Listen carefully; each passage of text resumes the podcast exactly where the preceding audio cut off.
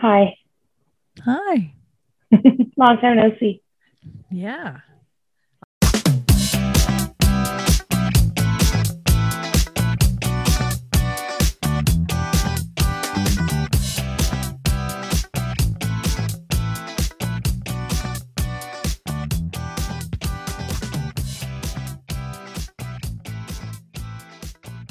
Good job.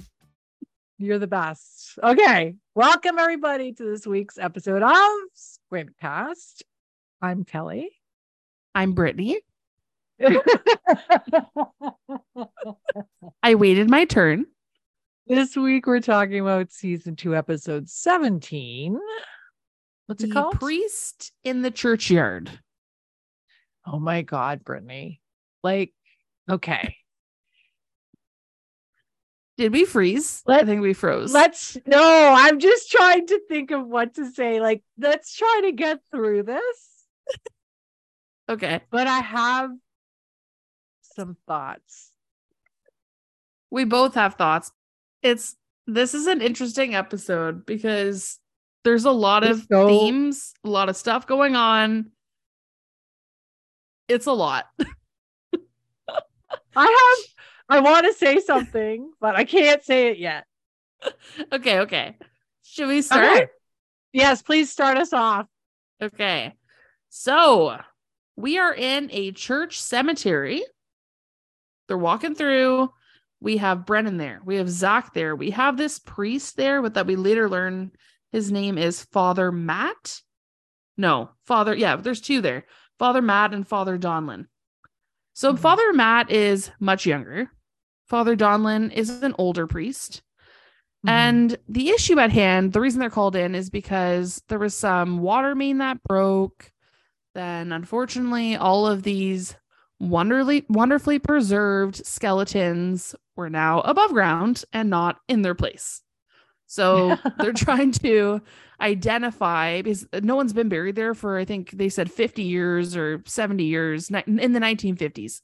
That was the last time that someone was buried there. So they want to identify which body belongs with which grave and put things back the way that they are. But, of course, otherwise there would be no episode.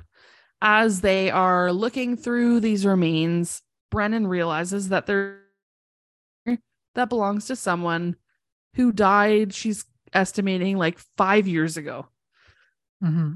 So we have a murder. Yes, it's very interesting. We run into, like you said, Father Matt giving Brennan the lay of the land, the water, and the fact that all of these graves have been disrupted and all these, they've come to the surface. It's a disgusting sight, of course. And then Zach meets the older priest, Father Donlin, and he introduces himself as Dr. Zach Addy, of course.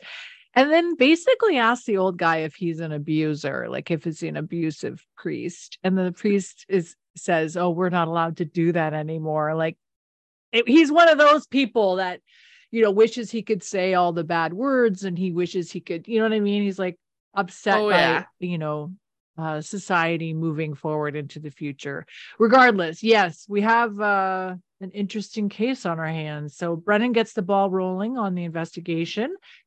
And she has to be sure to tell Father Donlin, the older curmudgeonly, very ornery priest, that she has to bring in the FBI now because this is a national site. Yeah. I find Brennan has never been good with the topic of religion with Booth. So I don't know why I expected her to be better when it came to dealing with a priest, but she is brutal. She's just very, so? I thought so. Just she says, anyway, we'll talk about it as we go through the episode, but she doesn't seem to show any respect for the priest. Does he deserve it in this case? I don't know. This priest is a little interesting, but. Well, it's going to come up throughout the episode. Basically Brennan's disdain for any kind of organized religion. Yes. Yeah. Or which we know. Organized Western religion. I'm going to point that out. Yes. Western. Yes. Okay. True. That actually is a good point. There's other religions, like we've had lots of other episodes where she's like been a lot more respectful, and Booth has been the one that's like, okay, crazy. Yeah. Well, anyway, kind of on that same front, Booth and Brennan, they're talking back at the Jeffersonian at this point, and Booth is kind of giving her a hard time for not treating the priest with a little bit more respect. And she's 100% fighting back and being like, I don't need to walk on eggshells for this guy. Like, and totally jabbing Booth for his beliefs, basically calling it magic and stuff. It's just, they're not on the same page. Yes. Well, the thing is they're bickering about religion. Same bullshit, right? Yes. Booth's upset because she has no respect. She's like, oh, you believe in this guy, this magic person in the sky. He's like, fuck you. And then while this is happening, Zach's trying to tell us information about the victim. He's trying to tell him more details about how they died. And then, you know, they're arguing about holy water and magic water. And anyway, Booth is pissed and he doesn't want to work with Brennan on the case because she's biased. But here's the thing. So is he. He's being biased as well by being very. I have an issue with all of this. Like, we'll talk about it a little bit throughout the show, because I'm like, I don't like this kind of like, who gives a shit about your religion? We're trying to investigate a murder right now. It has nothing to do with it, you know? And then he says, he makes a comment to her that she should have sailed off with her boyfriend. And she comes back at him and says, oh, funny. A man that believes in an invisible super being wants to run my personal life. Yeah. Honestly, it was totally uncalled for, though. No, but I want to ask you, how do you think she played this? Because I personally would have punched Booth in the throat. He deserved what she said to him. He should never in a million years have said something, especially the way that the last episode went. He knows that she was having a hard time making that decision. This isn't exactly something that he can like poke fun at. At the very least, it's too soon. But I also thought it was interesting the way she said that. A man that believes in an indivisible super being wants to run my personal life. I thought, oh, isn't that what all these American state governments are doing with women all over the United States? Like, they're using God as a reason to not allow them to have access to like healthcare and shit, like basic healthcare. Yes. So I guess Booth is just part of the establishment. Well, he does work for the government. Exactly. Technically. I thought it was interesting. She basically, they bicker, as you were saying.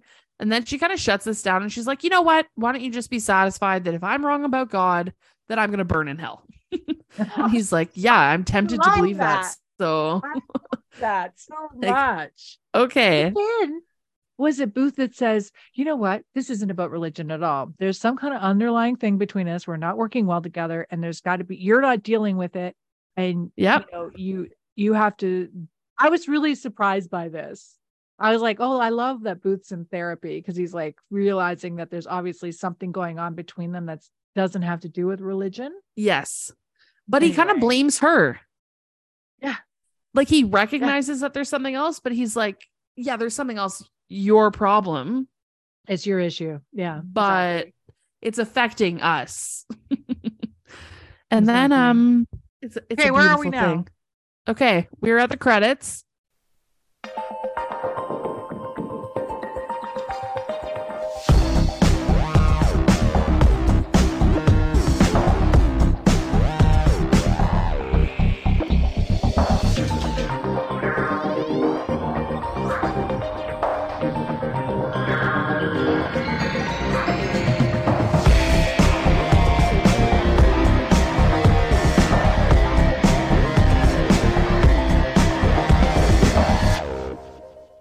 And now we are back at the Jeffersonian, and Cam is in the house. I don't know why I said it like that. Tell us about this. Back at the lab. Cam's with Hodgins. Hodgins has discovered that the graveyard flooded because someone hit a water main with a shovel. Cam and Hodgins think someone came back for the body to move it and broke the water main by mistake. Angela walks in and says like, oh, or maybe they were going to bury someone else. Anyway, Angela came in to show them the victim that she sketched out based on his skull. Hodgins sidles up behind her and starts talking to her all creepy with details about the case, about all the bugs and maggots or whatever. And they're flirting and they're being like really gross. They're being really gross. And Hodgins turns to Cam and says, isn't she fantastic? And I almost started barfing. And then Cam says, you aren't seriously asking me to be a part of this, are you? Like, she's so over it. And Angela's looking at Hodgins like they just had sex. Like, they literally just finished. Like, I don't know what the hell. They may have. I'm just. They really, in this episode, the writers really stepped it up a notch with Hodgins and Angela. Move forward, because I'm going to get mad later. Okay, moving forward. Oh, yeah, we know where you're going to get mad. I'm getting mad in the same spot. It's fine. Okay, yes. So we're back in the church has some sort of garden situation going on. And Father Donlin, we learn, has made it his personal mission to take care of this garden and prune. Yes.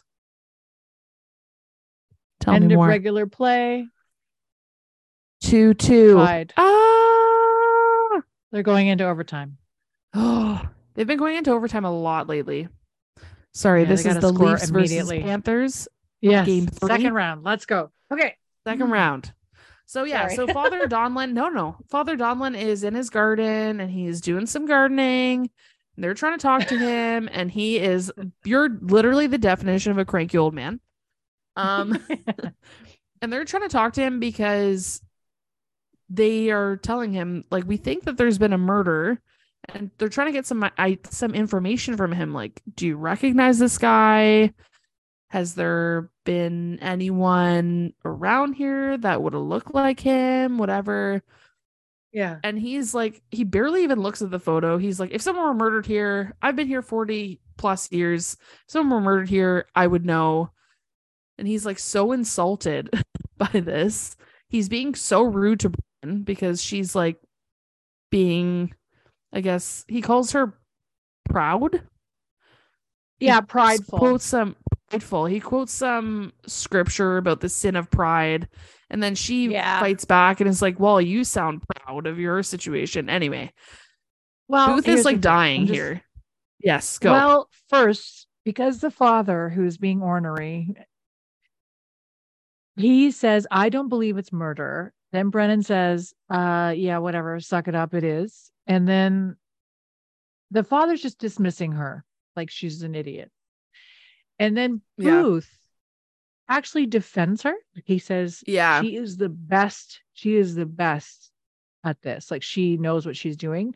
And the way she looks at him, she's like, fuck. Like, because they were just fighting. And then he compliments her. And then she calls the father, the priest, out on his bullshit. And Booth is so uncomfortable with it. So Booth is having a battle because he respects Brennan. He's like, she's very good at her job. She's the best there is. And also, stop saying shit like that to the father. Like, he's like also, trying to get her to behave. Exactly. Also, this is a priest. So even if you don't agree with him, you got to like respect him. Which I'm going to say right now, there's lots of priests who would love to sit down and talk about history and talk about all these things. And like, they're very open-minded people who go to school to all this stuff and they learn theology are people who love history. They love learning about all this stuff. So there's no way like a real good old priest would like not want to sit around and talk about this stuff. Like, he'd be very open-minded generally. Generally, that's true. So this guy maybe is a little out of character for what we would have expected from his character. Yes, go on. What's next? Well, we're introduced to someone named Lorraine who works there. We find out that she's supposed to be, she's the administrator. So she comes in and is like, oh, have you offered them tea and crumpets and I don't know, she's not British, I don't know why I said that, but tea and snacks or whatever, and he's like, it's your job. Anyway, we find out that she's just this nice lady, nice seeming lady who's going to help them out, hopefully. And that's basically as far as this got. They didn't really get any more information from Father Donlin. No, because it's a setup for them to go inside and speak with Lorraine and yes. Father Matt while they have tea. Well, they have tea and crumpets, or maybe just tea. It's fine. Oh, they had cake. I do like Father Matt. I don't know about you, but okay, Father Matt, and he mentioned it in the first scene, he has not been feeling very well. So he has a stomach ache, and throughout these first few scenes with him, especially, like he brings it up. Like he's like, I'm so sorry. Like I'm not feeling very well, but okay. And he's really good with Brennan. He's phenomenal with Brennan. Brennan's chatting and they're kind of, Brennan calls it supernatural mythology, because this guy is explaining how he's been there for 3 years and this is why he's there, and Father Donlin and him, they have different approaches and blah, blah, blah. And Father Matt is like very understanding and is like, it's okay. Like I deal with atheists all the time. Booth is like dying of embarrassment, just eating his cake, wondering what kind it is, like trying to ignore the situation basically. And Lorraine is there. She's also been there, but she's been there a long time, like Father Donlin. So she's been there for 23 years. But in her situation, Father Donlin actually kind of raised her because her mother died when she was very young, and she was very lucky to have been taken in by the church. So she's actually worked there for 7 years, but basically lived there for 23 years. There isn't really much more information that we get, in my opinion. I thought that this was kind of like a little bit of a filler scene just to let them present. Well, it's to see them like interact with Lorraine, interact with Father Matt, and then Father Matt says, come to Mass on Sunday. Yeah. And show the sketch around to the parishioners and maybe they can help you out. Yeah. So that was kind of like the segue. Right. When we see the sketch, we will talk. Okay. Next, we have in the car. Booth is annoyed that Brennan keeps insulting everyone because he feels that they need to make an effort to earn everyone's trust in order to investigate this case. But Brennan makes a really good point. She's like, well, actually, Booth, you're the one who's threatened. They're fine. You know what I mean? Yeah. And Booth says they're not working well together. He feels like they're not working well together. Then Brennan judges him. And then he says it takes two to make a relationship work. Then she brings up Hitler and how Hitler did really well on his own, which is categorically untrue. Like he had a whole army of people. Yes. Anyway, I just don't understand the comment, but there's a couple of things that are interesting here, because Booth asks her to come with him to do a session with Gordon Gordon. And she's like, meh, meh, psychology, blah, blah, blah, blah, blah. And then he manipulates her emotionally. He's very good at this, where he convinces her to go to help out her friend. Like, he's like, come on, help me out. I'm your friend. And then she says something very, these are very good little things that I'm noticing. And I think we're going to talk about this later, having to do with their relationship. Yeah. She says this twice to him. She goes, Booth, I will speak my mind. Yeah. I will speak my mind. She says it twice, very clearly setting this boundary. Like, fuck you. I'm not going to change who I am. This is who I am. And I'm going to tell you what I think. I appreciate that about her character. Actually, she's very matter of fact. She's not going to bend to the patriarchy, but also, I don't know. She's becoming, now that we're in season 2, she's even more sure of herself, I think, than ever. Or at least she's learning about herself. She's very confident. Yeah. Assertive. Yeah. Okay. Excellent. Where are we? Back at the lab. Back at the lab. Do you want to talk about this? I'm happy to. Yes, please do. Do you have your barf bag with you, or? Oh boy. Okay. So Angela and Hodgins are in the lab. And Hodgins was supposed to be done a while ago, and Angela's just waiting for him because they're going home together, obviously. So they're chatting, and Jack Hodgins, I don't know why I just called him Jack. Anyway, Hodgins said, "Move in with me." Like, so sexily. Don't they're like, make it out. Angela! Don't do it! Move in with me. Move in. Don't do it! And she's like, why?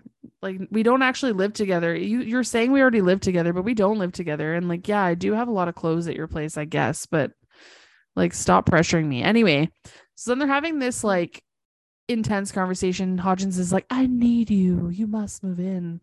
Hey, sexy thing. Anyway, and then Cam walks in. She clears her throat and is like, do I need to throw cold water on you too? Like, what is going on? Get to work. But also, just so you're aware, you've been exposed to a fungal infection from the graveyard. And they're like, yeah, whatever. I feel fine. And she's like, well, you should get treatment. And they're like, whatever. Yeah, it's fine. And then, yes. What? No. Well, she's listing all these symptoms. She's listing these symptoms. She's like, okay, yeah, nausea, weakness, fever. They're like, I feel fine, whatever. And then she's like, decreased libido. And they're like, oh my God, give me the shot now. If I can't have sex, it's just not going to work. I have a question. Yes. This fungus they've been exposed to. Yes. Also, Last of Us, anyone? Like, it's all about mushrooms now. It's called coccidioidomycosis, also known as valley fever. Did they not have a whole episode on this where they were like locked down? Shelter? Yes. Shelter. They had to quarantine. Why are they not locked down? Oh, that makes me so mad. I recognize they're like, the name, but I couldn't miss it. Just take this shot. I looked it up. Valley fever, also called coccidioidomycosis, is an infection caused by the fungus. Coccidioides, whatever. Fungus is known to live in the soil in southwestern United States, parts of Mexico, Central and South America. The fungus was also recently found in South Central Washington. Like, what the hell? What? I thought this is the one that they had to quarantine over. Yeah, like, why are they not preventing Hodgins from going to Quebec to see some stripper? Why are they not locking him down? I wrote it in my notes. Valley fever. And then I went Valleyfever.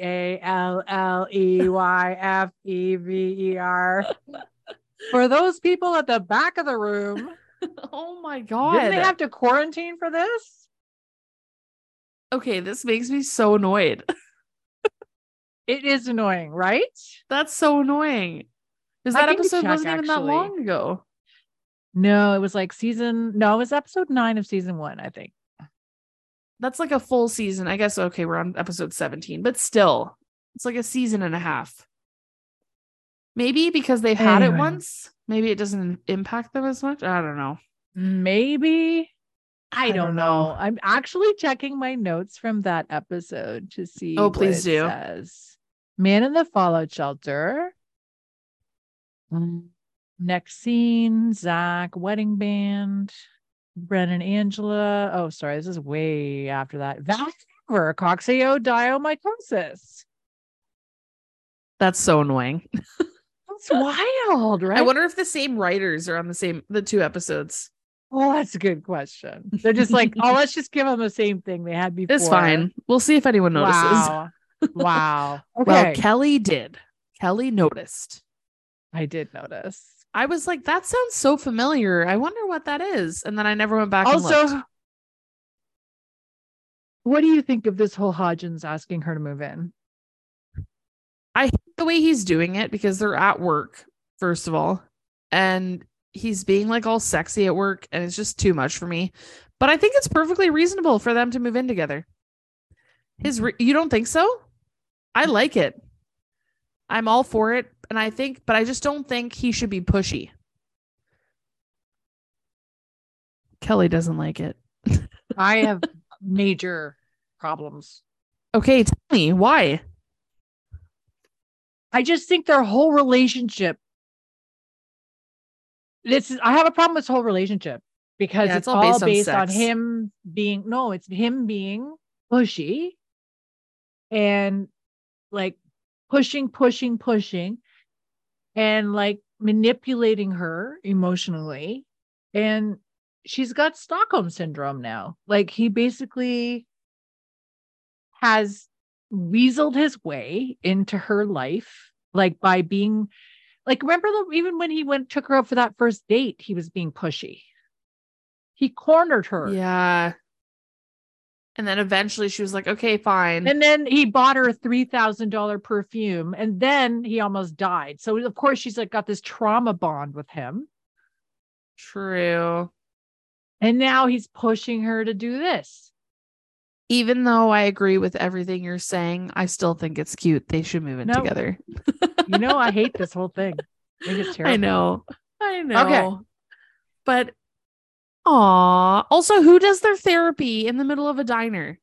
Listen. Sorry, that's where we're going right now. This is another issue we have. Like, we go to the diner and Booth and Brennan are having like this therapy session with Gordon in the fucking diner. And like, I hope he's charging them triple his rate. Yeah. Does he even have an office? Like, it's so unprofessional. That's what I said. Why are they in his office? I don't understand what's happening. Also, he's an FBI agent. You would think that they'd want to not have this in a public forum. Maybe it was too much extra cost to like make an actual office. Give me a break. They gave him a house. He had a whole house. That's true. He had a whole house. With the barbecue. This guy, I question his ability to do his job in this scene. Booth loves him. And at the end of the scene, like, is like, isn't he great? I love this guy. But like, okay, again. No, David Boreanaz in this scene is just so funny to me. Anyway, so they're having a stupid therapy session and they're bickering. Booth's complaining that Brennan has no respect for his religion. And this is where I wrote that he's kind of right. Like if someone complained all the time about their work partner being, even if they were Muslim or Jewish and they were saying this about their religion all the time, it would be a major, major issue. Oh yeah. Or any other, you know? So anyway, they're just bickering and Gordon. Okay. This is the first instance of Gordon reciting poetry. But my favorite part is he's reciting this poem to explain their situation. And Booth is straining. He's straining to understand this poem. And he doesn't understand what's happening at all. And then Booth keeps saying, what? Every time Gordon says anything, Booth goes, what? I'm going to do a super cut of him going, what? He even tries to agree at some points. He's like, yeah, you see. He's like, what? Yes. Yes. Yes. He goes, yes. What? So regardless, Gordon Wyatt, I call him Gordon. And in my notes, he's called Gigi. So he promises to find out the underlying issue because he says it's not about religion. There's something going on between you two and I'm going to figure it out. We all know what it is. Yeah, we definitely do. We know. Anyway, next day, where are we? Okay. So now they still have not resolved their issue because Booth apparently can't get an actual FBI agent to go with him as a partner. So he decides to bring Angela to the church for Sunday mass. Also it's Sunday. She seems willing to be there. It's very weird. Anyway, so the whole purpose is Angela's going to show her sketch to the people at the lab, to the people in the church to see if anyone recognizes this guy. Actually, I thought Father Matt introduces them. I really like Father Matt. I'm a big fan. He seems very like welcoming and very open. Yeah. So they pass around this sketch and then this one guy stands up and we find out his name is James. So James stands up and he says, if you made this guy like a little heavier and gave him a beard. We're going to talk about the drawing. Listen. Father Donlin, the old guy, Didn't recognize the sketch. Lorraine didn't recognize him. Father Matt doesn't recognize him. But then Angela makes him fat and bearded. And suddenly everyone recognizes this guy. They she barely changes the photo. She's like, she barely changed it. I'm surprised. I'm just going to say this. All this interaction between Booth and Angela at the church, I thought that you would be loving this situation because Angela is sitting in the pew and she's embarrassing Booth because he's like, he actually one of those guys who pulls the fucking bench down and prays. Like he's one of those Catholics.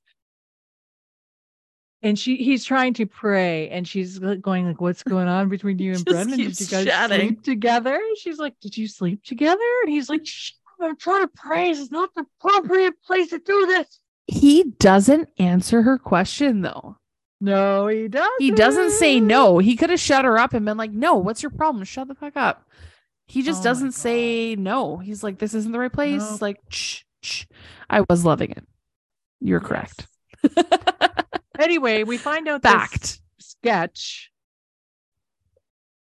is a dude named, did we already just say who it was? We're finding out now that because he thinks, does this look like Father McCourt? And then Father Matt is like, oh, Father McCourt was here before me. I replaced him. I thought he left the priesthood. I don't even know who this guy is. And then we end up, like you were saying, in the next scene, Father Donlin's there, Lorraine is there, and they're like, well, he wasn't here for long, but yeah, I suppose that could be him. And it's like, are you kidding me? Oh my God. And then Lorraine, she pipes up and she says, well, you know, like he was really secretive. He'd be gone for hours at a time. And then he just left one day without any notice and left the priesthood. And I was like, okay. Sounds sketchy. Maybe something you might think about when a body shows up. Very sketchy. Very sketchy. Also, Father Donlin's so annoying. He's like, it's the reason I didn't recognize it is because the eyes are wrong. And how am I supposed to recognize someone if the eyes are wrong? He's like, so grouchy. You're so annoying. He's so brutal. Well, we're back at the lab. Do you want to talk about Zach and Hodgins, Cam? Back at the lab. Okay. Zach's talking about post-mortem injuries. Hodgins found some kind of metal, precious metal remnants on the victim as well. Zach thinks that maybe there were grave robbers. Cam, Hodgins, and Zach start theorizing, which is interesting because they never do this, but here we are. They start theorizing that there's a grave robber and he was busy robbing graves. And then Father McCourt shows up and interrupts them like robbing graves. And then he got hit on the head with a shovel because he interrupted the robbing. That's their theory. Grave robbers. Just thinking out loud here, but maybe this episode actually takes place in an alternate universe. Yes. Where Valley Fever doesn't require any sort of quarantine. That's the word I'm looking for. And Cam, Hodgins, and Zach love to theorize. Yes. It's a totally different world we're living in. Totally different world. Maybe by this time they've invented some kind of treatment for this particular fungus, and it's like a new scientific discovery. Yes. And it was only 1 year later that they made this crazy, amazing discovery. Anyway, sorry. Okay. I'm back on track. So back at the FBI. Here we are. We're at the FBI. Booth and Brennan are interviewing Father Matthew again, and they're looking at pics of all these. I think they're called death portraits. Like back in the olden times, they used to take photographs of the dead, like in their caskets or before they were buried. And they're buried. All these people seem to have been buried with tons of valuables. So they have like jewelry and different like accoutrements. Like some people are from the church, so they're buried with certain like artifacts that are made of like real gold and real silver and all this stuff. So a bunch of valuables are missing from the graves that popped up after the water main burst. And Father Matthew admits that there are certain parishioners who do help out on the grounds and would be aware of this sort of situation with the valuables. Yeah. But, and then he's also, no, go ahead, please. Just like during this interview, he also is complaining again about his sore stomach. And then Brennan thinks, oh, maybe you have the valley fever. We'll give you a treatment for it. That's what she thinks is going on with him. At this point, Kelly, were you growing suspicious of the fact that he feels sick all the time? The minute we met him and he said his stomach hurt, I was like, oh, okay. Oh, he done it. Yeah. No, just that I knew what was happening. Like something was going on with that guy. I just thought, as soon as he said he wasn't feeling well, honestly, the first thing I thought of, and we'll find out. You thought he did it? I thought from the beginning. I was like, oh, well, this guy obviously did it because he was exposed. You thought he did it? Yeah, oh, yeah. I was sure. Oh, no. No, I didn't. I thought the other thing. Really? Immediately. Yeah. You're a genius. This is why you're doing your private investigator's course. Well, I'm going to be a private investigator. Anyway. So he has to go. Honestly, at this point, I'm like, they don't seem suspicious at all about him being... Like, they don't think that he's in on it at all. But I did think it was weird that they brought they brought the priest, Father Matt, down to the FBI for questioning. It's weird that they didn't bring the pictures to him. I don't know. I thought it was odd that he went to them in this case, but that's fine. Anyway.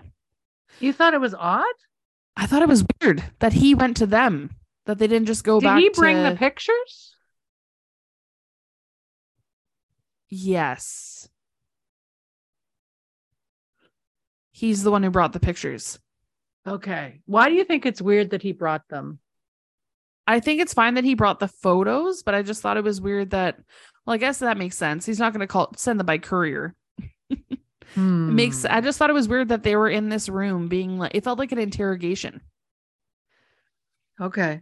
Well, anyway. That's the other thing.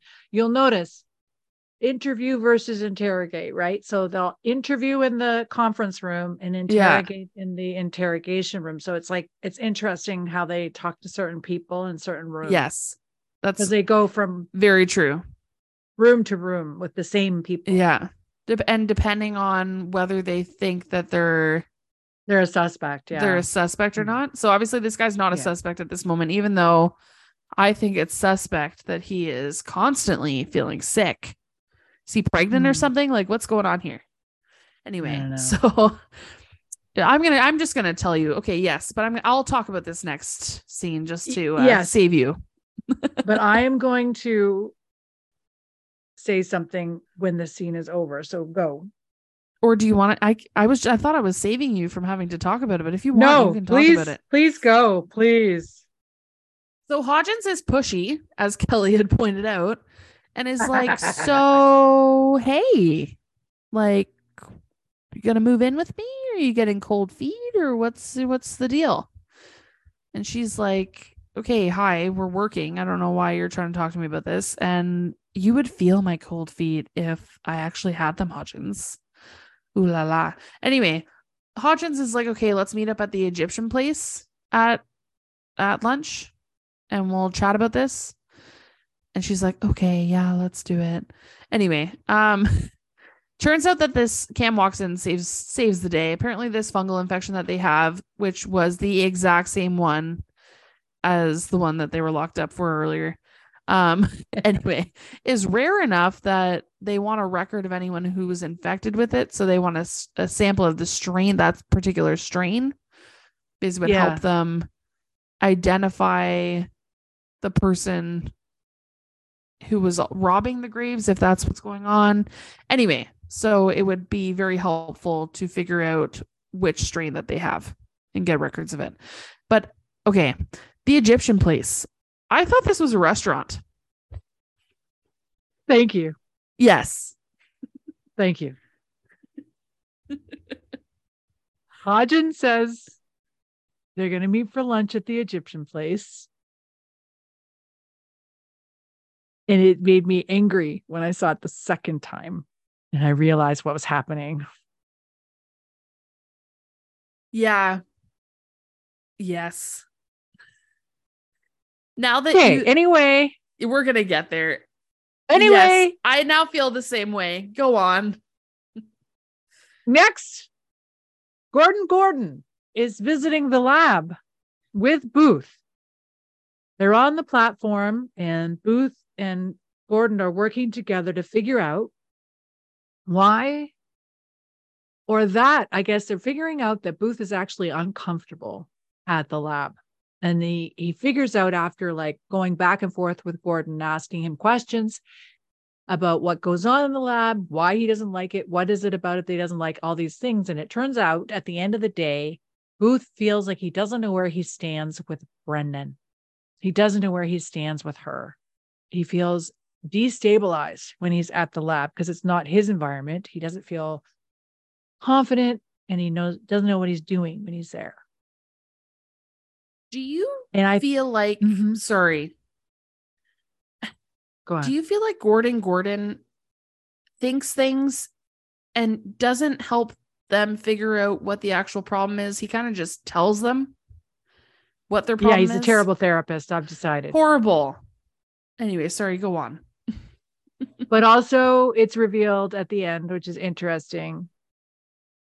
This sort of double, not double motive, but this Gordon Gordon's purpose, you know, and he's just helping Booth like ask questions and try to figure things out. He makes suggestions that moves things forward. So it's good on some level, but it's interesting because he says he doesn't know where he stands with Brennan, but like I feel like not just at the lab. Right? Yeah. Especially with how he was acting while she was with Sully the last few episodes. Like, right. Anyway, we'll get to it. I'm with Angela on my thoughts about Sully's departure and why Brennan didn't go with him. Right. I think that the fact that she didn't go with him makes Booth go, yeah. And he's kind of questioning whether it's because of him or whether it's because of something else. Well, we haven't gotten that far yet, but it's just basically, we're just digging into why Booth is having conflict with Brennan right now. And right now he feels like he doesn't know at the lab. He doesn't feel like he has any ground to stand on. Like he doesn't feel strong and sure of himself. Yeah. I don't know. I feel kind of sad for Booth in this episode a little bit. I felt sad for him for the last few episodes. I don't know. I didn't feel bad at all. I feel like it's who cares? If a girl doesn't like you back, a girl doesn't like you back. But I don't know. I just felt kind of sad for him. Anyway, I'm going to stop talking. But back at the FBI. Yes, we're back at the FBI. Go on. Well, no, just back at the FBI, Booth and Brennan are interviewing a parishioner that we met earlier at the church named Enzo. And it seems that he's contracted a rare form of fungal infection. They found out through his medical records or something that he contracted this fungal infection 3 years ago. And it seems also that they found evidence of him selling a bunch of jewelry on an auction website. And he had a drug problem. Anyway, blah, blah, blah. Booth and Brennan, again, they have this conflict in the middle of this interrogation. Every time they have an interview or an interrogation together, they have this weird conflict where they're contradicting each other. And it's creating this difficult situation for who they're interviewing or interrogating. Anyway, Brennan accuses Enzo of killing McCourt. Enzo denies it. And then Enzo insinuates that Father McCourt was a nonce. And he had inappropriate relations with young boys. And when he does this, Booth got defensive. Booth stands up, very defensive of this accusation. Like he was taking it personally. And then Enzo suggests they talk to James, the kid who identified Father McCourt in the sketch. And I'm just like, I don't know what's wrong with Booth in this whole Catholic situation, man. Does he not know like anything about the Catholic Church and what they've done? Like, is he so unaware? He's very blinded. Yeah. Or maybe just doesn't care. I don't know. It's a weird situation. He's, it's too much. I feel like the religion angle, they play it very tastefully every so often. Like this sort of like, they have different belief systems, Booth and Brennan, whatever, but they kind of take it a little too far in this episode, in my opinion, but that's fine. Want to talk about the Cleopatra bed? Okay. Earlier, when Hodgins said they were going to meet at the Egyptian place for lunch, what he really meant was that they were going to go and have sex in a replica of Cleopatra's bed in the basement of the Jeffersonian, surrounded by priceless antiques. And this is the grossest scene in the world. They're in a storage room in the Jeffersonian. And I am disgusted by this whole thing. Like, I was just so, I just can't. This is too much. This is too far. They've gone beyond just like sneaking around in like a closet to like, this is a replica of Cleopatra's bed. That's going to be on display. A, B, how many people work at the Jeffersonian and are milling around? Like there's got to be so many people at this place. It's not just the lab. It's a museum. You have people who are working in the gift shop. There's docents. There's people in security. There's like all these different people that work at this place. Plus you have people working in the background, obviously with these artifacts, restoring them. There's parts of museums that spend, like they have whole crews of people restoring paintings, you know, repairing things, taking care of stuff. Like it's just, it's crazy to me that these two idiots are so brazen that they think that this is even remotely appropriate, that they're fucking in a freaking bed in the basement. Like, I'm just like, oh my God, it's so disgusting. But what's even more disgusting, Brittany, is that he's pressuring her to move in with him again. But then at the same time, she's just like wanting to have sex with him and not talk about this situation. He's like, I thought we were going to talk about this, about the move. And she's like, yeah, no, I got distracted. But maybe that was... She already said no. Yes. She's already told him no. And so in no uncertain terms, like she basically said, my lease, I want to do this. Yeah. No, it's not right. But he keeps bugging her. He should let her. And who cares? Why does he care if she's paying for her lease? If it's going to make her feel better. I had a roommate actually like that like they literally first couple dates, she moved in with her now husband, and she kept renting from me for like a year. Yeah. Actually, this is a very close friend of mine. Anyway, but she kept renting from me for a year. And then I ended up reducing her rent because I was like, okay, Mark is probably going to move it. Like Mark ended up moving in. And then I was like, why don't I charged her like half the amount just so she could have her room available.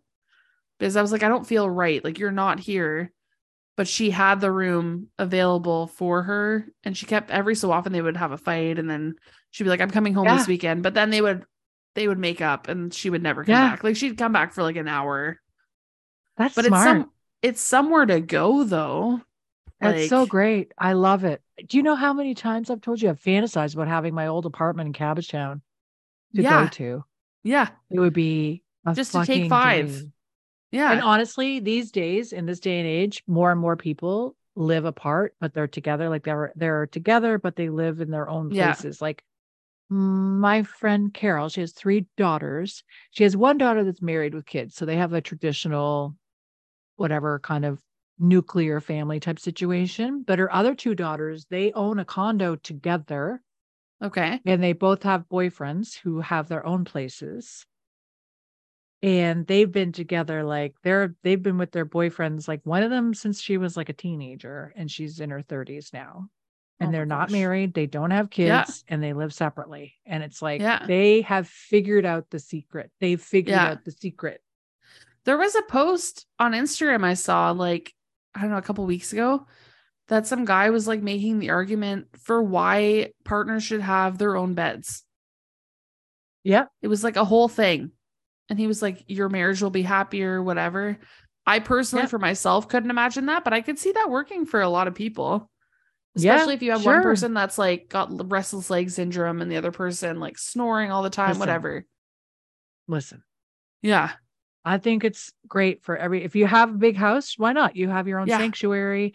People always put it down, but it's like, I don't know. Like there's some, like, what's the word I'm looking for? You know what I'm saying? There's some kind of attraction to that. Like it's, I don't think it's weird anymore. No, I don't think so either. Unless, it depends on your motivation for sleeping separately. Yes. Yeah. I totally agree. Greg would never have the whole thing in a million years. He'd never, ever, he would think it was the end of our relationship if we stopped. Oh, he's so, I feel like Mark and I too. He needs to like cuddle. And I'm not like that though. Like, because I don't like to be warm at all. Like I need to be cold when I'm sleeping. Like I don't even really use blankets. Like I have one, but I like barely use it. And Mark gets so annoyed because he's like, can you get off the blanket? Like, I just need to be able to pull it over. I'm like, I'm so sorry. Yes. It's like, I'll cuddle for a little bit. Yeah. But then I'm like, okay, I'm warm now. You're asleep. I'm going to go do my own thing over here. Yeah. Yeah. But anyway, to each their own. If it works, it works for everyone. Like everyone has different approaches, right? How did we do this? Why are we talking about this? Oh, we're talking about them moving in together in beds. Yeah. And her keeping her lease. Hodgins is an asshole for this. I think I don't like it. I like that. I think their whole relationship is based on him in like just insinuating himself and pushing her to forcing her to make decisions like this. I don't like it. I get that there's a honeymoon phase where it's like sex is a forefront, but it seems like they're only. The relationship is solely based on sex. It feels that way, especially with the let's go have lunch in the sex room.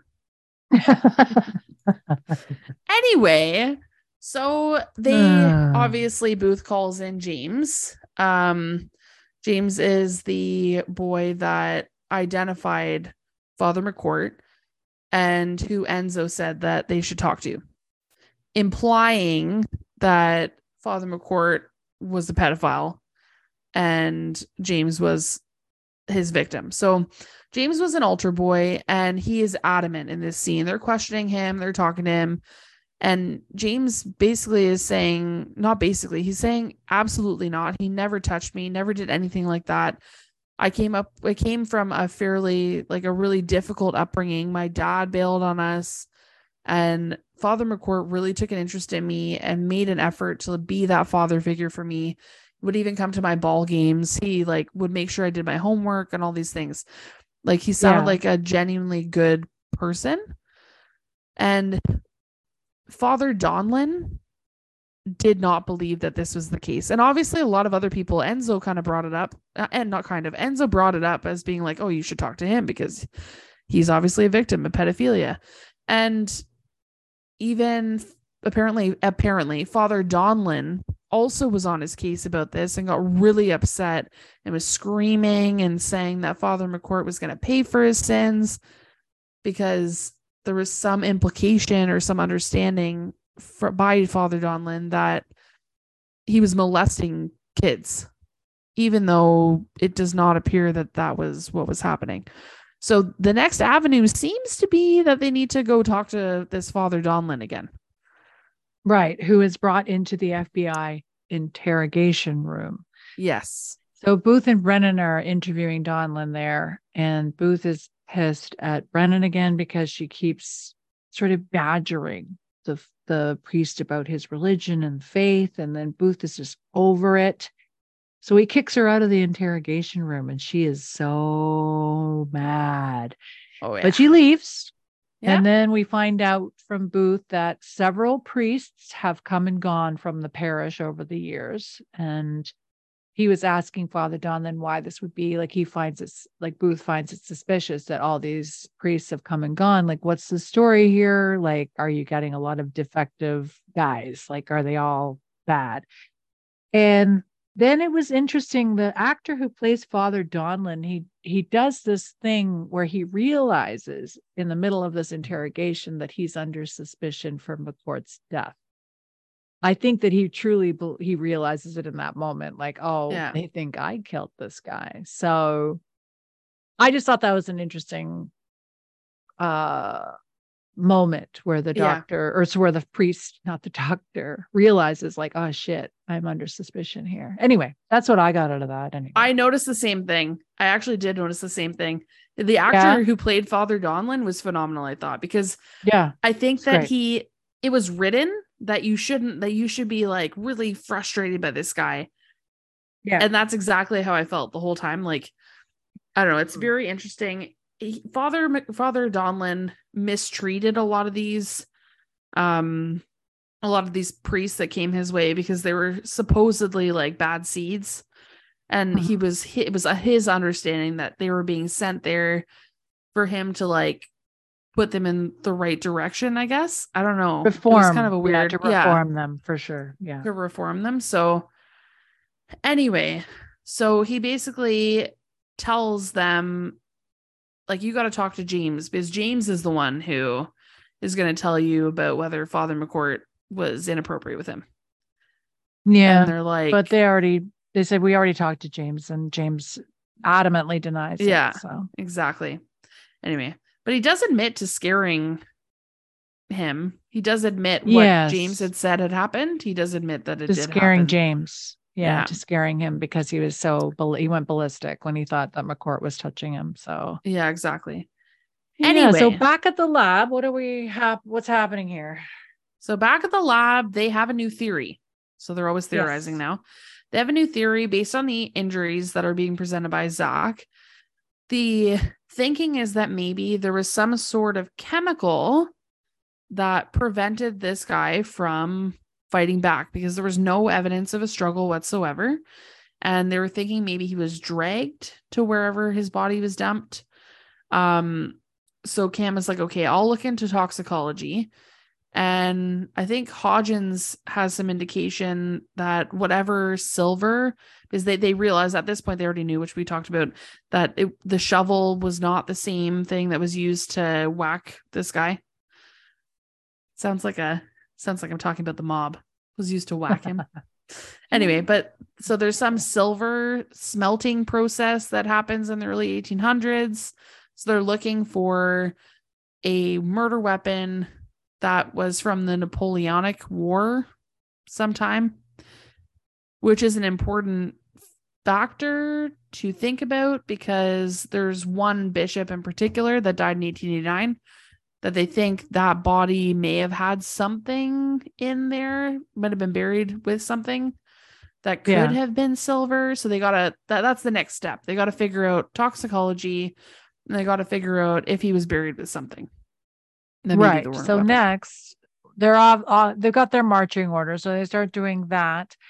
Then we have a scene with Brennan and Gordon Gordon. They're at the FBI in an interrogation room. So he's been invited, or he asked to speak to her here, because now he's trying to put her in Booth's environment to sort of decide like how she feels about being on his territory. And she's mad because Booth obviously kicked her out of the interrogation room, and she starts talking about Booth and how he's so good at his job. Like, he's really good at reading people. He's very good at, figuring out when people are lying. And then she does this sort of quote from Hamlet. And then she tells Gordon Gordon that it's a quote by a writer named Shakespeare from a play called Hamlet. You know, that guy. Anyway, Gordon's like, yeah, I know it's fucking Shakespeare. Like, what do you think? Like, anyway. So she basically figures out that she wants to understand Booth. Like, she feels like she wants to be inside him to understand how he feels and how he thinks. And then she looks at Gordon Gordon and says, in a scientific sense. And then he looks at her like, yeah, sure, right. And anyway, I was going, oh, yeah, someone else gets it. Yeah.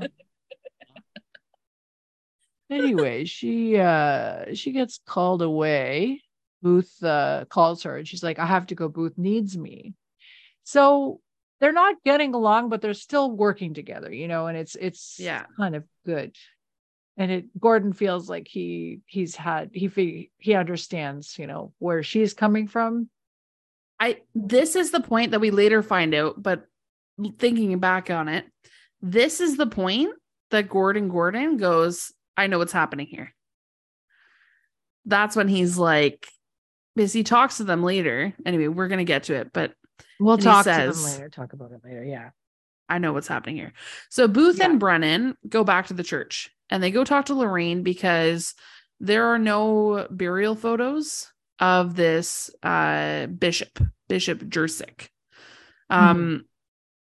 Anyway, so they're chatting and they're in the church, which I thought was a bit odd, but that's fine. Anyway, so they're chatting, whatever. And then Brennan's attention gets drawn to the altar. And she starts approaching the altar because she sees that there's this chalice and is like, I need that. And Booth is like, if you touch that, we're going to have a problem.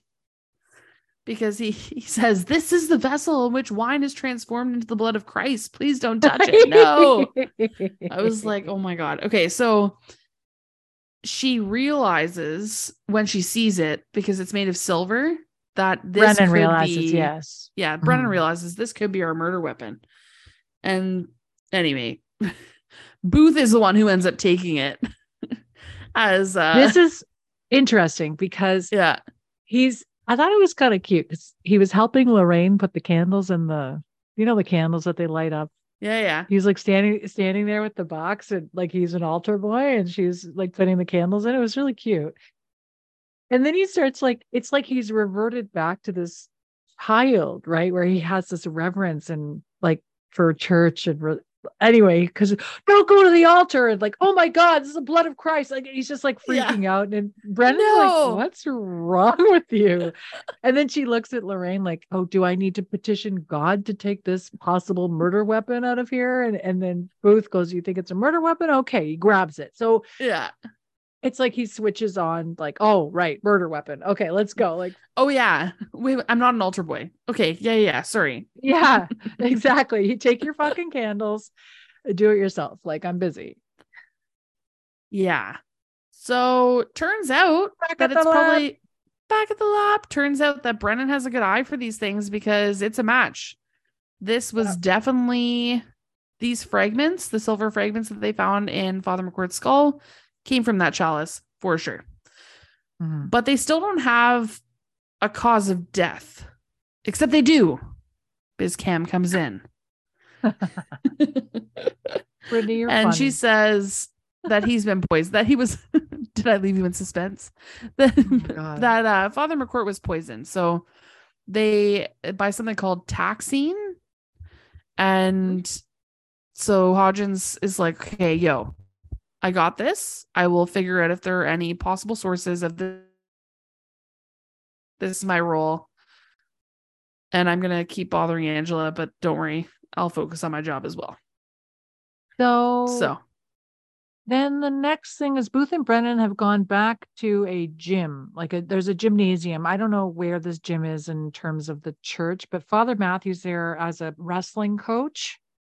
Why do they always make priests wrestlers? Like, I find it very weird, like, because it's such like a homoerotic kind of seeming sport. Yeah. So like, anyway, Father Matthew, he still feels like shit. So he goes over some moves with the boys and tells them to practice their moves. And he comes and talks to Booth and Brennan, talking about how he still feels bad, even though he was treated for the fungus. Then Father Matt gets pissed. because Booth starts insinuating that Father Matthew's a pedophile. And I was just like, and I think this is where I love Father Matthew, because he's just like, you know what? He's like, helped these people. He's cooperated. He's sat and done all the interviews. And now he's being accused of being a pedophile. And he's just like, fuck off. Like, get out of here. Like, if you know, you're going to base everything on rumors and you're just going to start insinuating things, or you're going to actually prove something. Like, so he just leaves them. He just kind of drops the mic and walks away. To me, though, I don't know. To me, the writers are really setting us up. At least, I don't know. Maybe I was falling for it, or maybe I was imagining it. But I was really feeling like they were setting it up so it looked like Father Matt was guilty. Yes, they were trying to do that. Yes. They really definitely made it seem like that, because at this point, part of them accusing him is saying, oh, by the way, we found out you said that you've never met Father McCourt, but we found out that you went to seminary together. And that's exactly what you were saying. He's like, fuck off. Like, you know, everyone at your university, give me a break. Like, no, I don't know this guy. Like, they're big schools. Exactly. You don't know everybody, especially if you're not in the exact same class. Right. But I was at this point, I'm like, oh, were you now, Matt? Sounds like someone's guilty. So anyway, I was falling for it, hook, line, and sinker, but that's fine. You really were. I was surprised. Okay. What happened next? Maybe I'm out of practice with all this taxis and business. I just don't have the eye for it lately. Next episode, I won't fall for it. Oh my God. So do you want to talk about the diner? Sure. Okay. So back at the Royal Diner, where apparently we're doing therapy sessions. Regardless, Booth and Brennan are talking about the case, and she starts stating some weird theory, right? And Booth's looking at her like, you're so dumb. Like, that's not it at all. And she's like, okay, fine. Like, fine. It's not right. But, you know, she tells Booth, like, she agrees, like, it's a dumb theory. And then she tells Booth that he has really good intuition. Yeah. And that people with good intuition are known to have a well-developed feminine side. And Booth is like being all weird and weirded out by being told he has a strong feminine side. He's on his heels about it. And I'm like, oh, I'm not a girl. Yeah. And then I noticed he only put one sugar in his coffee. Is he on a diet? Maybe. Was he diagnosed with diabetes? Maybe his therapy is like making him healthier. Anyway, they start trying to figure out what they know about the case. So what this is, I love this as a writer. I know what they're doing. I'm not a writer. I mean, I know what the writers are doing in the scene where they break down what they know so far. It's like a recap of what we already know, and that they basically boil down that they believe that actually Father Donlin killed McCourt. They think that the old guy killed him, and they start arguing again. And then who walks in but Gordon Gordon? Of course he does. Oh God. Well, Gordon Gordon is not surprised that they're having a tiff at all. And he asked for a cup of coffee. Anyway, we're going to come back to this because he asked for a cup of coffee. Pretty sure he doesn't get it in the time that he comes. He does. Down. He just doesn't drink it. Oh, okay. I was like, did he even get the coffee? Like, drops the money for this lady. He's on a first name basis with this coffee shop. So like, is this the equivalent of someone working from Starbucks? Like, is this his place of business? Anyway, so he tells them, I figured out your problem. And I knew it was right off the bat, but I just needed to see where you both stood. And once I knew how Booth felt when we were in the lab, and once I knew how you felt in the interrogation room, Brennan, then I figured it all out. I got it. I figured it all out. This is what he says. Booth's worried that he says that Brennan. Okay, this is what it boils down to. She didn't go to with Sully because she cannot lead a purposeless life. Yes. She cannot be aimless. But then he encourages her to try to be purposeless sometimes because it can be quite enjoyable. He said he figured it out immediately when he met her, exactly what her problem was. Yeah. But the problem is more Booth, because Booth then looks at Brennan goes, oh, it's all your fault. And he goes, actually, Booth, you're a big problem because you actually think in your mind, your little pea brain, that you somehow are so powerful and you have control over someone else, changing someone's destiny. Like Booth's problem is that he's basically codependent and he thinks that he has control over, you know, Brennan's thing. That was well said. This is what Gordon tells him. Brennan can't be purposeless, and Booth thinks he has control over someone else's life. Yes. I love Brennan's jacket in this scene. It's really, really nice. It's like this very heavy brocade, like short jacket. It's very cool. The best part of the scene is that Gordon leaves. Booth asks Brennan how she feels. And she's like, oh, how do I feel?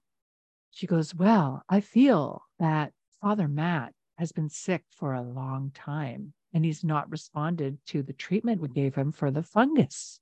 So then they start firing off all these ideas. Oh yeah. So like, what's happening? They're suddenly like on like the same level again. It's really interesting. And they're both like, we're back. It's awesome. They definitely I said, Brennan thinks that Father Matthew's being poisoned. And I was like, thanks, Captain Obvious. It was obvious from the first scene he was being poisoned. I did not catch on to that at all. I don't know what is, I'm off my game. I was just like, this guy did it. He's been sick the whole time. He did it. I don't know why, but he did it. Oh my God. Oh boy. Okay. Yeah. So they got to check him for this poison. Yeah. And then they bring him into the lab and sounds like they confirm. They basically they do the test for him while he's there, and while he's there, they confirm that he was in fact poisoned with the same poison that killed the other father, the victim. McCourt, yeah. McCourt. So bad news. Someone's actually trying to kill him as well, but the good news is that they can make him feel better, so he won't feel like shit anymore, and we don't have to hear about him being like, oh, my stomach. Sorry. So Brennan and Angela, they seem to need to have these like check-ins in a lot of these episodes, and Angela is not on the same page as Gordon. Angela feels the same way as I do in this scene. So Brennan's telling Angela about what happened, how they weren't on the same page, but now they had this breakthrough moment and all good. And she's like, oh, I'm sorry. He said that you stayed not because of Booth. Like, this guy is obviously wrong. No, oh yeah. Like something's going on. Angela's not buying any of this stuff, like this intangible purposelessness that Brennan's talking about, but she's letting Brennan, go on with her delusion. She's fine. She's like, okay. Yeah. But then she says to Brennan, like, maybe I should see Gordon. Yeah. I want to talk to him about this situation I'm having with Hodgins. First of all, the outfit that Angela is wearing is disgusting. Second, she shouldn't be with Hodgins at all at this point. I think this whole relationship is a sham. Tell me how you really feel, Kelly. I hate it so much. I thought it was interesting, though. Brennan seems very on board with this psychologist. Like, she loves Gordon. She's like, I'll call the doctor. Like, refers her. Like, specifically refers her to Gordon. Yeah. Oh, my God. Now that you point out about the interrogation room versus the conference room, yes, it's very interesting. I didn't really like, especially in this episode, because they do go back and forth quite a bit, because they now have Father Donlin in the conference room. Yeah. And they're talking to him about the fact that like he has botanical knowledge and these two priests have been poisoned. And then there's a very interesting moment. Well, they were both poisoned with from a yew tree. So this taxine, this toxin called taxine, comes from a yew tree, which is something that the Father Donlin immediately identifies when they show him the the needles or a branch of the tree. Yeah. Yeah, they bring up like a little bit of the tree with them to show him. Yes. And he immediately identifies it. And once he starts talking, and then he has this like, oh shit moment. Yeah. Where he goes, I need a lawyer. I did it. I'm confessing. Yes, I did it. And Booth knows immediately, which that's why I said this before I started talking about the scene, that he knew he did not suspect him as the actual suspect because he brought him into the conference room, not the interrogation room. So he didn't, like I just said, he didn't suspect that he actually was the killer. And so he says, if you have to swear in a holy Bible, which you will, when this goes to trial, will you be able to do this? And that was his moment that he's like, okay, like you need to let me take the confession. Yeah. So I love this scene because what Booth does here and David Boreanaz, the actor, does here is great because the father says, keep calling him a doctor. He goes, I need a lawyer. Yeah. Because it dawns on him that he knows who did it. And Booth looks at the father and he goes, are you confessing right now? Because he's like really making sure you're confessing, aren't you? And then he gets up and he's encouraging the father to just come clean about what he thinks.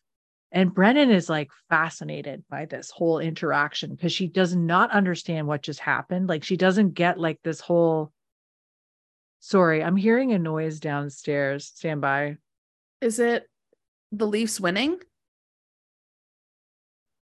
No. Did you look up the score yet? I haven't. I'm kind of scared to look. Me too. Oh, they lost. Oh, it's Luke sneezing. Never mind. It sounds like somebody's attacking him. Anyway. Anyway, it turns out it's really interesting. Father Donlin takes a huge turn here in this episode. Like right now, this is a huge turn for him because he was confessing to the crime, but then Booth convinces him not to do that because he didn't do it. He knows who did. Yeah. And then the father says, let me take the confession. Like, let me do it just as a kindness, you know, to the culprit, you know. It's just, it was an interesting moment. I enjoyed it. It was very interesting because without saying it, they tell us who the killer is. I thought, I know. I really like that scene. I really, really like that scene. Yeah. So surprise, surprise, which maybe you got it right away, Miss P.I. But Lorraine, not Father Matt, our killer. Yes. And she had an interesting motive because she never meant to kill either of them.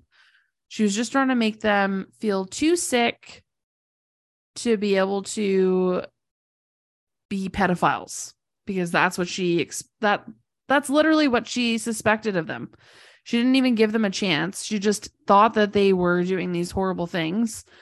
And I guess because of their past or their history with it was not well thought out.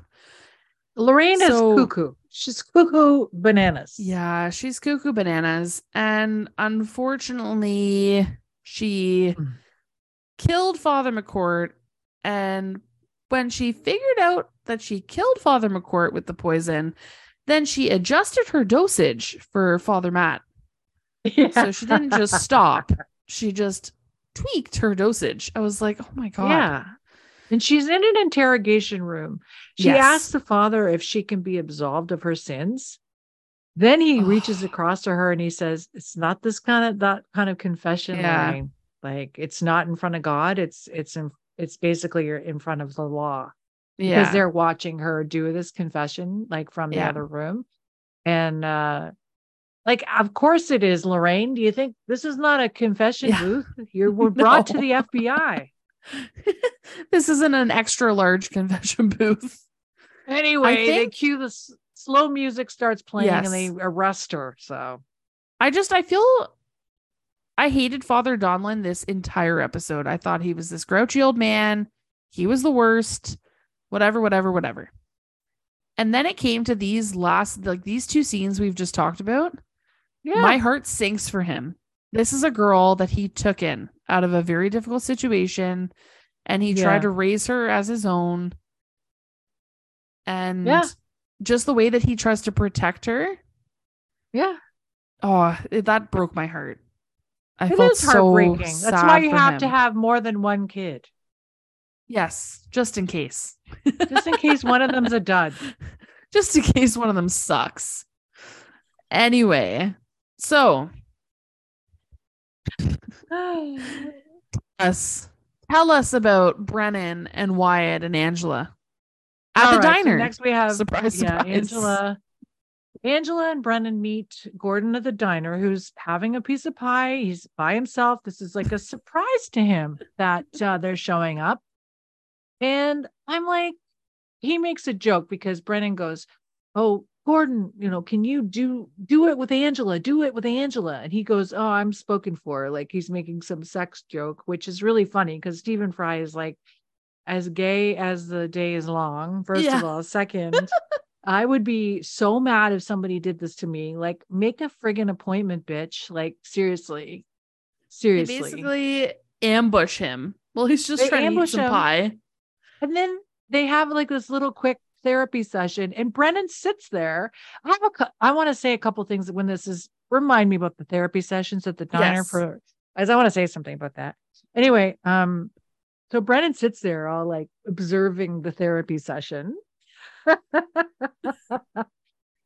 Anyway, Angela doesn't know what to do. Hodgins wants her to move in with him, and she admits that she has taken over half of his closet, which I highly doubt, because I'm sure if he's that rich, he has like a huge walk-in and like major clothes. Okay. She could have a whole room of her clothes and it would be fine. Not even enough. Exactly. So then he tells her, which I really like this. And I had to think about this. Like, did I follow this rule before I moved in with Greg? He said, well, wait till his belongings take up half of your closet, and take away 20% of your things from his closet now, because you shouldn't have half of his closet till you're ready. Yeah. Anyway, I thought that was great. I thought that was good advice. And then Brendan is meeting up with Booth to go over the case some more. And she stops and like thanks Gordon for his help. She's actually very grateful for him, like figuring out their issues. And what happens next? And then Angela is like, hey, Gordon, I know that you think that you got this whole thing right, and maybe you helped me and Hodgins, but you're full of shit and you have no idea what you're talking about with Booth and Brennan, because obviously Brennan didn't run off because of Booth.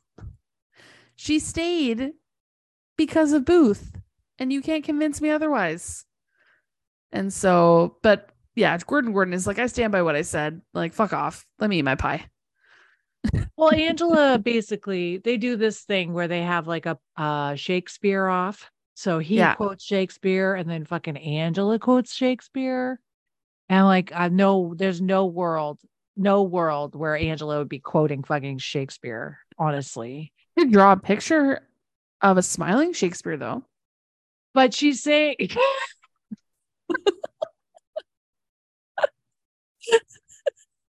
same. Good, very good. But she basically says Gordon is just, he works for the FBI, and his job is to keep agents in the field, and he needs to resolve these conflicts that Booth is having so that he can keep working. So that Booth can keep working in the field. So Angela thinks that Gordon's motives for doing that, for telling them these things about themselves to sort of help their conflict along. So it was just enough so that they could keep working together. It wasn't really, I mean, some of it's true, but it's not really what's going on. And while they're having this talk, Angela and Gordon, in the background, we see Brennan go out of the diner and hop into Booth's car and drive away. And they are so happy to see each other. And Booth is smiling and she's smiling, and they get into the car. And I was wondering if you were going to ask, where's Brennan's car in this moment? I'm always wondering where her car is. She's just Does she not drive anywhere anymore? She just has Booth drive her everywhere. Like, really? Booth was waiting. Booth drove her and Angela. How's Angela going to get home? Two things. Yes. I love how like cozy and happy they are to see each other before she hops in the car. I think that's really sweet. Yeah.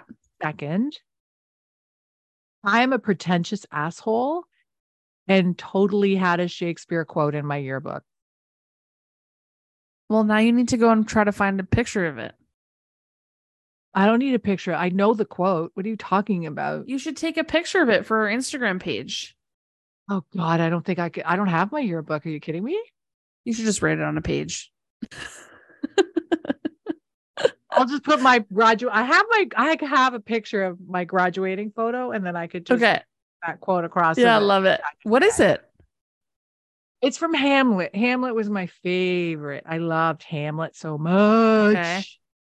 I wasn't a comedy girl. I loved all the tragedies. And this one, I actually wrote it down. It's okay. I think I wrote a couple things, and at the end I put the Shakespeare quote. I'm such a pretentious asshole, right? So the quote is from Hamlet, and he says, "There's a divinity that shapes our ends, rough hew them how we will." And it's basically about how no matter how much we try to manipulate things, we're not in charge of our destiny. Like, God is in charge basically of our destiny. That's us. A good quote that's a really good quote for your book. Actually, it's interesting, isn't it? Yeah. I loved Hamlet. Hamlet's my favorite. I'm such an asshole, but I love how Angela's like totally got Gordon's number. I think it's very interesting that she confronts him. She has no shame. She's funny. I like that part. Your yearbook photo. I don't have a yearbook photo. I can show you I will definitely show you my graduation pictures. Please do. I'll definitely show you 100%.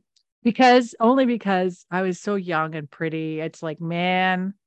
You're still young and pretty. Fuck no. I'm so old and haggard and wrinkled. I was going to say, did you get your hair done? No, honey, I need my hair done so badly. It looks good. It doesn't look good at all. You are so preaching dark to the choir. You should. My hair's so long. I normally keep it like just below my shoulder. I want it to be bleach blonde, and I'm just like angry about it. Well, you have to treat yourself.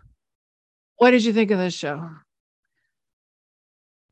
I don't know. This episode, I think it was good. I'm just happy Sully's not there. I'm happy that Booth and Brennan are back on the same page. Yes. I think the addition of Gordon Gordon is very interesting. I think that Hodgins and Angela need to not have sex at work. God, they gotta cool it, man. Overall, it was a good episode. I think I didn't realize it when I went into talking to you about this, about I know that they use the interrogation room and the conference room, whatever, but the way they were so like careful about where they were talking to people. I didn't realize that. And that really could be just a directorial thing too, right? Yeah. What did you think? Good question. What did I think? Listen, I wasn't as annoyed with Booth and Brennan's bickering as I normally am.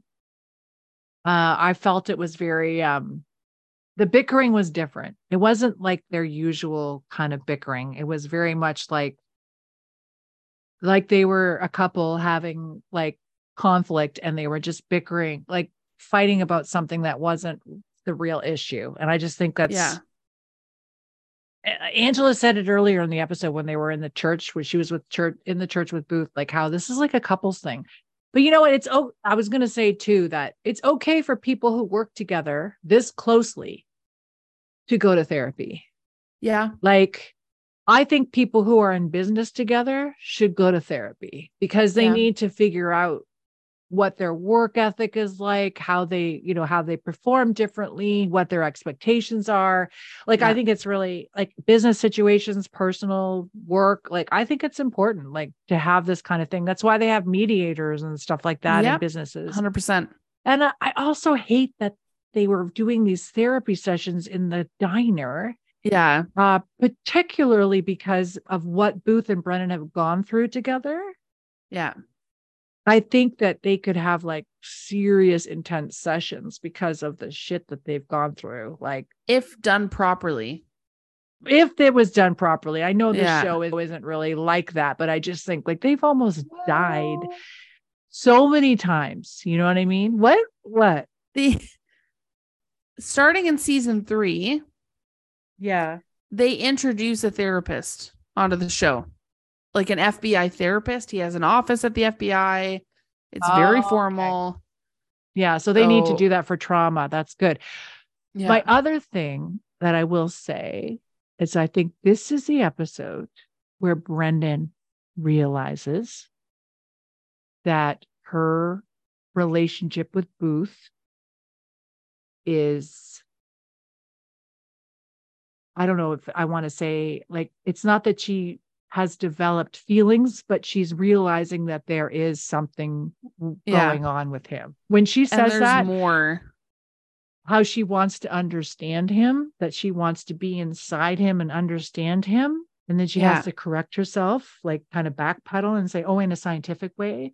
But it's like, no, she wants to know Booth. She wants to know him. And it's like frustrating when she feels like she doesn't know him and doesn't understand where he's coming from. So she lashes out at him. You know what I mean? And it's just like, yeah, I think she's realizing it slowly. Yeah. He's already there. I think he's in a place where he realizes that he has this, there is a conflict for him there because he's already said to her, he can't be with her. Yeah. He already know he's said like in no uncertain terms that he can't be with her because it affects how they like because of the danger or whatever, right? Like, yeah. Because of what happened to Cam. Yeah.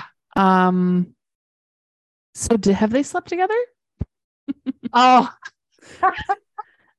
I need to know. I don't think they have. I don't think they have. I don't think so either, but I'm not confident on that. I'm still like weirded out by the whole Angela thing because you had me actually 100% convinced that they were already sleeping together at a certain point. But now you're thinking, I don't know, man. Yeah, because it's creepy. If they weren't already sleeping together, it's creepy. I always remember I told you, I always thought he was a creep. And I don't like how he's handling this whole thing where he's being really, really pushy. So pushy. Yeah. So pushy. I don't know. I'm maybe coming around to your point of view. It's gross to me. Like the fact that they're having sex in the supply closet and they're screwing in the fucking, you know, the basement and a bed. And they're like, it's weird. Like, where did they get the sheets? Did they bring the sheets from home? No. Ew. Seriously. Also, do neither of these people take their job seriously? Oh my God. I guess he's too rich to be worried about it. She did one goddamn sketch. And then she screwed the dog for the rest of the friggin' time. Just flirting and literally screwed the dog, Hodgins. And screwed the dog by not doing any work. That's true. Except going to church on Sunday. Good for her. Working on a Sunday. Anyway, so oh my God, I guess we're kind of like we kind of liked it. Yeah, I'm kind of on the fence. I feel like I did like it, but there were aspects of it that I was like about. But man, they had me going. I really thought that Father Matt, I can't believe you thought he was the killer. I didn't suspect him at all. I was so sure. I was like, oh, this guy did it right from the beginning. I was like, no, this guy did it, and then he didn't, and I was like, yeah, that's crazy. It's always the crazy lady, isn't it? I just feel like that actor who played Father Matthew, he's been around forever. He's been in so many movies, so many shows. Like he's just been around. He's like a a character actor that's been in tons of shit. And he was in shock. He was in shock. That's, I thought so. I'm just trying to open. Yes. He did like 3 episodes of Chuck. Star Trek Voyager as well. Yeah. He was on Star Trek. Yeah. He, and the director is like a CSI guy. He's done CSI in New York, Miami, I think. Okay. All kinds of CSIs. Yeah. So yeah, he, why like the interrogation room, the office, the conference room, like it's all the interviews. There's a lot of interviews in this episode. Yeah. So very CSI. Yes. Oh, he did Chuck. Yeah. Oh my God. Okay. You were saying he did Father Chuck. Matthew. He did tons. He did tons. It's all these shows that I like. Comedy too. Yeah, exactly. I knew you'd notice that. Interesting. Well, thank you for doing this with me. No, thank you, Brittany. I appreciate you coming. I know that your life is absolutely insane, and I really appreciate you being here. On that note, I'm so happy you're ready. I just want to thank everyone for listening to this.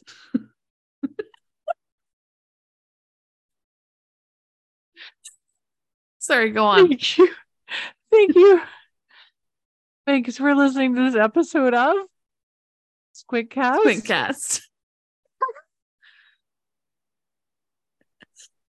Bye. See you next time. Bye. Bye. Oh my God, you're crazy today. Sorry, I'm loopy. Thank you for listening to Squintcast with me, Kelly Booth, and my and your new friend, Brittany Elsner. The Bones theme is performed by The Crystal Method. They can be found on Instagram and YouTube at The Crystal Method and at thecrystalmethod.com. Intro and outro music is by Twisterium at Pixabay. Cover art was done by Irena Dolence-Stajan. You can find us on Instagram and TikTok at Squintcast. Email us at squintcastpodcast@gmail.com. You can find me at fab_empire_ on Instagram and TikTok. Brittany is at brittany81523 on Instagram. See you next time.